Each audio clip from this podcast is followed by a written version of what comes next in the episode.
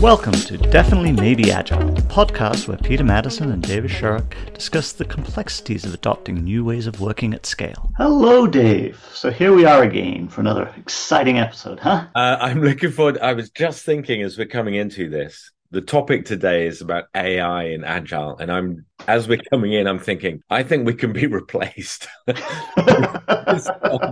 uh, maybe we just cut this off and go to find one of the many tools out there to put a conversation together in the in the tone of uh, Dave and Peter chatting on a Friday afternoon or a Thursday morning or whenever it is that we chat. Oh, exactly. That's it. It's like as Dave and Peter write and record a podcast about this topic. Actually, no, not even about this topic. Just go pick a topic and then decide what you want to write about. so, I mean, I I just came from a conference this week, and and there is so much conversation in the air about what AI is going to do and disrupt and and so on. And what's really interesting, so the, the, it was the Scrum Gathering. So the Scrum Gathering uh, out in Portland, Oregon, and it's filled with agile coaches and Scrum masters and people going through that sort of a transformation. And of course, there's sort of a lot of activity about whether or not AI can replace your agile coach. So maybe if we just started with that sort of lingering question in the air, what's your thoughts on that? It's interesting because uh, there's there's definitely examples in the marketplace where people have uh, started to configure a large language model in the form to to act as a coach. Uh, the the general feeling is that it helps and it can actually do quite a reasonable job up to a point, but it isn't a replacement for sort of full on therapy or anything like that. It's not a it, so this idea that, that but it can can actually do quite a reasonable job of a lot of the the kind of the simpler pieces, and there are there is, of course, a lot of nuance here. It's uh, it's the making sure it has all the right context, uh, being able to interpret what it brings back as um, is this the right thing or the wrong thing. So th- I think there's still an element, from my perspective, that it's a an augmentation to the capabilities. It can, it's an accelerator. It's something that can allow us to go much much faster if used well. I just I I got to draw you back right to the beginning of that statement, which is where you you suggested uh, AI is not really a, a set up for therapy, and I just want to clarify: I am not sure agile coaches are set up. I think that's a, maybe another conversation, but uh, let's, I mean, sort of joking aside, I think we need to be careful about where, where the line is drawn and what the sort of help is that you can get uh, from your uh, friendly neighborhood enterprise agile coach, whether AI or human. Yes, I, I certainly didn't mean to imply that uh, agile coaches provide therapy. It's more, it's more that the, what we see in the industry and, and how this technology is being applied at an incredibly rapid rate, um, which is also the kind of the interesting piece too. So I don't we know the pace of change is accelerating, and that's that's exponential change. And so, so one question would be: Should we sit back and wait for the AI coach to fine tune itself and become better and better, and then bang, take on the the one that wins the rat race towards becoming that tool? And I would argue that the answer should be no, absolutely not. I think we need to try out those tools and try out the uh, this, as you said, as an augmentation rather than. I mean, the idea that I'm going to let go of a Scrum Master Master and replace that with an interface and say this is uh, our ChatGPT slash whatever tool that you want to use, Scrum Master or coach, obviously at this stage, I'd say probably not a great move. I do like the idea. If you say the word, like view it as augmentation, I think it's really quite interesting. And quite frankly, I mean, we all know uh, a lot of the role of Scrum Master or, or team coach or a, a, an enterprise coach is reflecting back to the people that we're working with with what they're saying so that they can view it from a different lens or consider what's being discussed. For for example, there's also a lot of very sort of standard situations that you'll find yourself in, like a like a sprint planning, a number of other conversations, say estimation conversations, ref- refinement, where I think there's plenty that uh, an AI coach can take care of. Yeah, there's there's a lot of there's a lot of that sort of work which uh, can easily be taken on, and advice and guidance, and a lot of those pieces to uh, there where the, the AI can definitely do this, and it, in a lot of cases, uh, do it a lot more consistently than uh, than humans can. Uh, so there's definitely those sort of areas. And uh, I mean, when you go and talk to people in the industry, I mean, there's there's this scale between, uh, and there's fewer of these I'm finding this day where say, well, it's all a hoax and we can forget about it, all the way through to they're going to replace all of us. Um, and I, I, somewhat fall in the in the camp of, uh, as I was saying, uh, people and their robot friends, where it's the, the, the positive outlook of uh, the the AI helps and augments us and allows us to accelerate and get better and learn faster and remove barriers faster. And I, I know from uh, talking to a friend of mine, as soon as ChatGPT 4 came out, which was a big step forward, even though it didn't come out that long after uh, 3.5, which allowed it to base both take in images and to be able to go out and read websites and then improve its results based on what it went out and read, which caused a whole bunch. There's a whole other area of like, hey, there's some other connotations of that. But but if we if we take that in the positive light, uh, this idea that hey, write me ten stories to build a banking app. Uh, now uh, go read this website over here and improve those stories. Now split those stories into smaller pieces. Now go and write the code that satisfies those. Uh, go write the test, or even the other way around. Go write the test and then the code. So and it will go away and happily do all of these things for you. I I mean I'm reminded of of uh, the sort of driving aids, the augmentations that we have in many of us in our cars nowadays, whether it's parking, self parking, whether it's uh, you know lane control, and all of these other tools and various uh, generations of them. And I think uh, in all of the cases,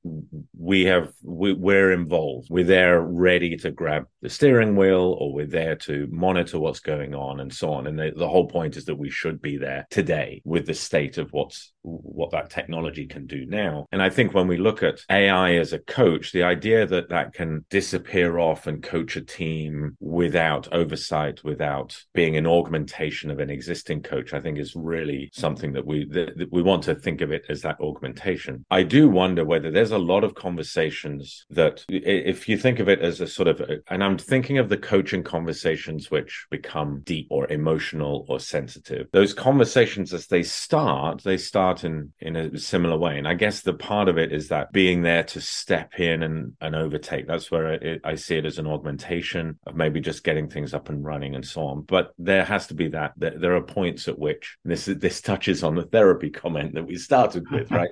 there are points at which where we've all been in where we've got to sort of slow things down or really tightly focus in and separate out some of the key issues that are going on. And i'm not sure that i it's not that i don't think an ai tool couldn't do some of that. I think it would be it, it would have to be something that which is either very much um kind of like uh, a human interaction in the middle just to make sure it's going in the right direction or some other knowledgeable expert. Because i think the the the room for harm there is much higher in those particular charged conversations that I'm maybe thinking of. I, I, I, would I would agree. There there is a there is a difference, right, in terms of some of the conversations uh, that you listen to, listening to tone and not and understanding and being able to see how somebody is responding to what's being said, and seeing how the interactions are going, be able to speed up or slow down and measure whether the the understanding is truly there. That that aspect of coaching, a large language model, which is essentially what these are, which is just a big database of words, particularly isn't going to be able to do that. There are other aspects of AI out there which are working in that space. There's very there's other companies doing that. But if we're just talking about kind of the ChatGPT model of the world, it isn't going to be able to do that aspect of coaching because that just isn't a function of uh, the capabilities that it has. But but what I um and I, this is certainly what we're seeing, I think, is as a tool to accelerate. For example, you were talking about the user stories and getting the code. I mean, that's that's a fantastic accelerator that can leave us, you know, with what would have been weeks and weeks of work to get the foundation of that laid out in probably hours, if that. And now we're just way further down the line. And that from a, and what's interesting, I mean, everybody's kind of aware in the background that the productivity growth that we've been seeing has been stagnating for some time. This is part of that headache with things like remote work and whether people need to come back in the office. And the challenges that a lot of the leadership are looking at are less about individual conversations around particular offices, but more about how do we jumpstart that productivity growth again. And I think this is a huge huge, huge. I mean, you just described a situation where many weeks of work gets cut down into, let's say, a day or a few hours. And we still have loads of work to do on top of that in terms of perhaps validation, in terms of alignment with, with a broader picture that just won't be visible to the, the AI accelerator tools that we're thinking of. They're the augmentation, but there's a lot there around productivity improvement, which would be quite powerful if we get our head around it, if we, if we understand how to use it in that way. Yes, yeah, and and, and I mean, for, from some schools of thought, productivity hasn't uh, moved forward in decades. that uh, we've, uh, but there's a whole other more macro conversation around that as the as the we've we've created things, but we haven't actually necessarily moved our ability to produce more as a as a society forward in a very long time. And so tools like this start to indicate where all of this might be leading that might actually start to uh, create some of those productivity gains if they're targeted at the right sort of problems and actually trying to help us move forward faster and solve interesting problems. So there, there's definitely value from that perspective without a, a shadow of a doubt. So I, I think there is a lot of value in these tools, uh, and there, there is like as anybody who goes on the internet, you'll find hundreds and hundreds of them doing all sorts of different nuances of different tasks. Right.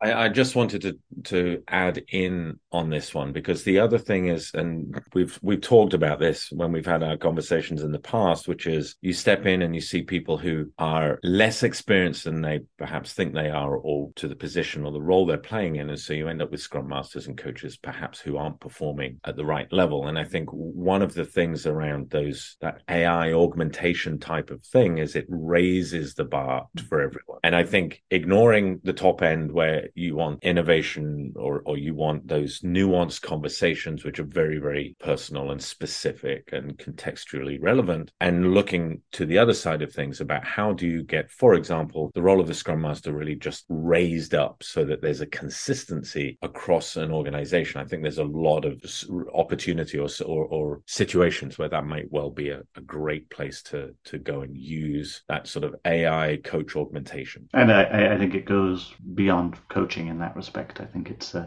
every role, really, in a lot of organizations. Yeah, user story. I've, we've got a thing at user story writing, training, documentation, technical documentation. I mean, there's loads of the, these things that honestly we, we've all we all know when you get to the end of a day and you go, oh, really, I've got to do X, and th- there there are things which are how would I put it, mundane but necessary. I mean, think of many of the items in a definition of done for a team, for example. They're essential, they're important, but they're also somewhat repetitive or mundane or not really what we feel that we're there. You know, what's not not really the the kind of gets the creative flow in our mind. It's not what we want to be doing. Yeah, or even just not having to start with a blank sheet of paper and uh, like get, getting you from from zero to somewhere and and that and and mean there's lots and books around that but this idea of going from zero to one like it's the that's the hard part. yeah, for sure. Yeah. Now, what about okay? Let's spin the coin the other way around. What what can go wrong? So so here, uh, and we, we touched on some of this before. Is that if I mean if you're getting if the advice isn't nuanced to what the actual situation is and it isn't interpreted correctly, then it can cause uh, harm in that respect. You could argue that same could come from a human coach, though. But but I, I, I it, yes, it depends right on your point of view whether you think it's more or less likely. Uh, but but another one that uh, and I, I've seen this repeatedly, is that when I, if I go and ask ChatGPT a particular set of information, um, especially if it's got numbers in it, it will quite happily tell me a bunch of bullshit. I mean, like lies, damn lies, and statistics, but it will lie through its teeth and tell me all sorts of stuff that I know blatantly isn't correct. Uh, so, so there's that side of it too. Having enough understanding and situational aware, situational awareness to be able to look at what it's giving back to you and being able to say, well, I, I happen to know. I, one of the fun things I like to do is like ask it, like, uh, when did these two companies come together? Or, or I was asking it about a, a standard standards the other day, and I said, "Well, what's the most current version of this standard?" And uh, it said uh, it's on version eight, and blah blah blah. Told me all about it, and I said, "Well, it's not. It's on version 11." So I, I just went, "Try again. Uh, go read this website. Try again." And it came back. Oh, it's on version 10. I said, "Nope, just try again." It did apologize each time though, which I thought was quite nice. It said, uh, "No, sorry, I got that wrong. Now let me try again." Canadian AI that you're dealing with, obviously. There, yeah. Clearly, clearly.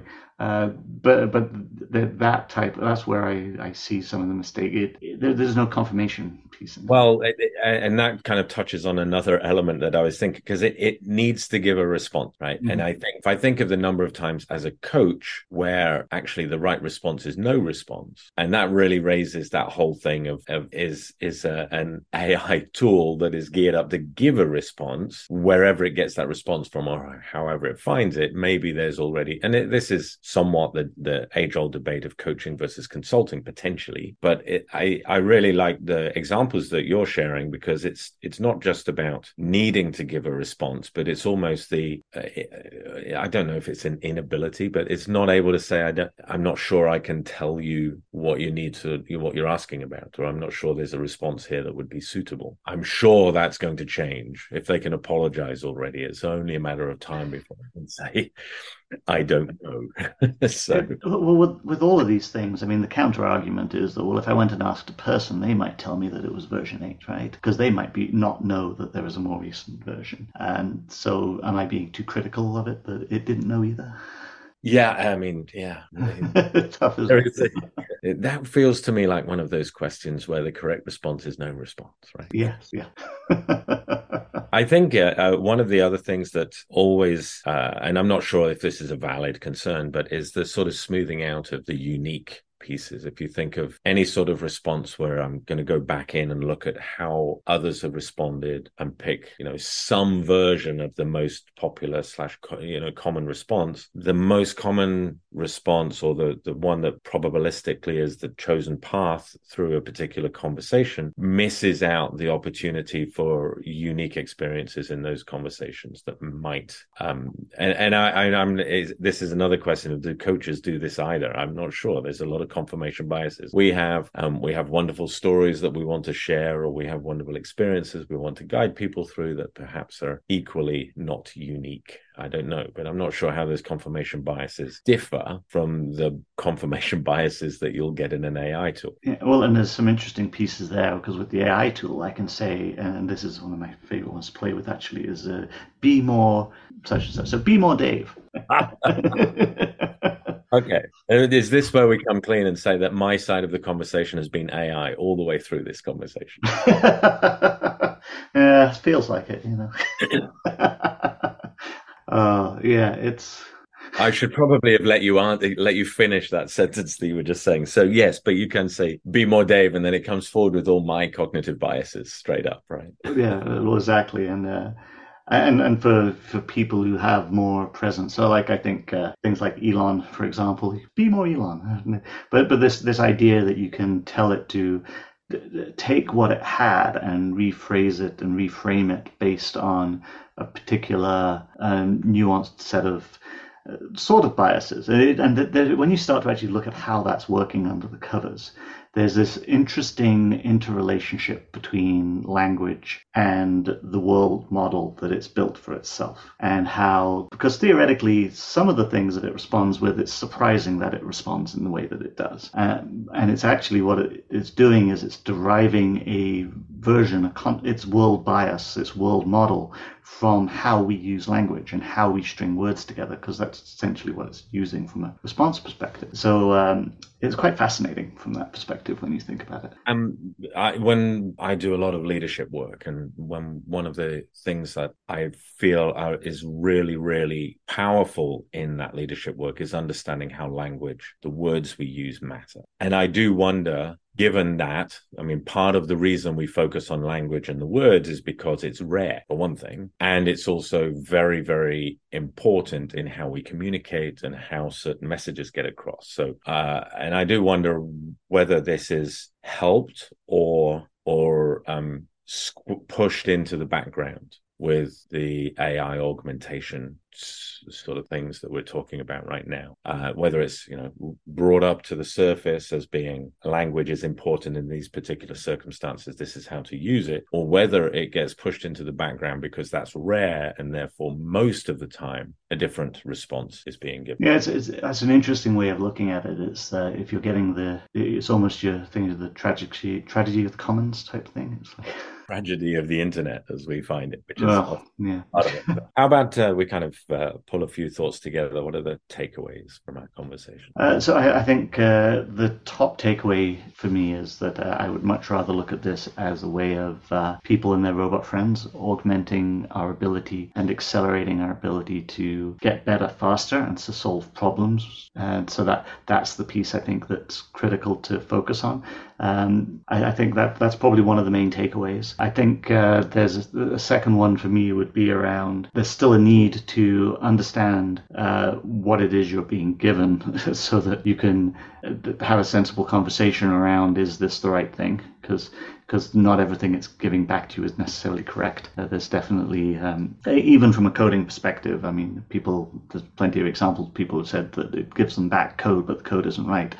However, most of the time it is. So I mean, but it's probably more. It's probably accurate more of the time than your average developer. But yeah, that's. Uh... Well, I think it, if I just, uh, I'm, I wanted to reinforce the the sort of augmentation side. I think that is is something to take away, and and and I'd add to that to say probably not probably don't wait for a product that is going to somehow meet an imagined need. Uh, go try it now but do it in the same way that most of us in our cars use the car driving aids which is with our hands ready to take back control when we need to. Um, and I think that would be the key takeaway. I don't think we should be sitting on our laurels waiting for the perfect product to come out. Want to be augmenting what we do in as many creative ways as we can, ready to take back control should we see the need. Uh, I think that's a good way of summing it all up. Um, so, with that in mind, should we say uh,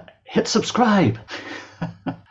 Don't forget that, and and send us some feedback. And feedback well. maybe agile. Oh yeah, for sure. Because uh, um, hopefully this sparks some uh, some ideas and interest, and if people want to chat about this type of stuff, we're always happy to talk. And um, just maybe one thing I'm going to add, Peter, uh, we're we're beginning to have guests join us. We've got a few lined up in in the near future. Uh, so if anybody listening has a perspective, something that they'd be prepared to kind of have a chat with us and uh, get join into the conversation, and feel free to reach out. Fantastic. So until next time, uh, and good to talk to you. looking forward to the next time. You've been listening to Definitely Maybe Agile the podcast where your hosts, Pete Maddison and David Sharrock, focus on the art and science of digital, agile, and DevOps at scale.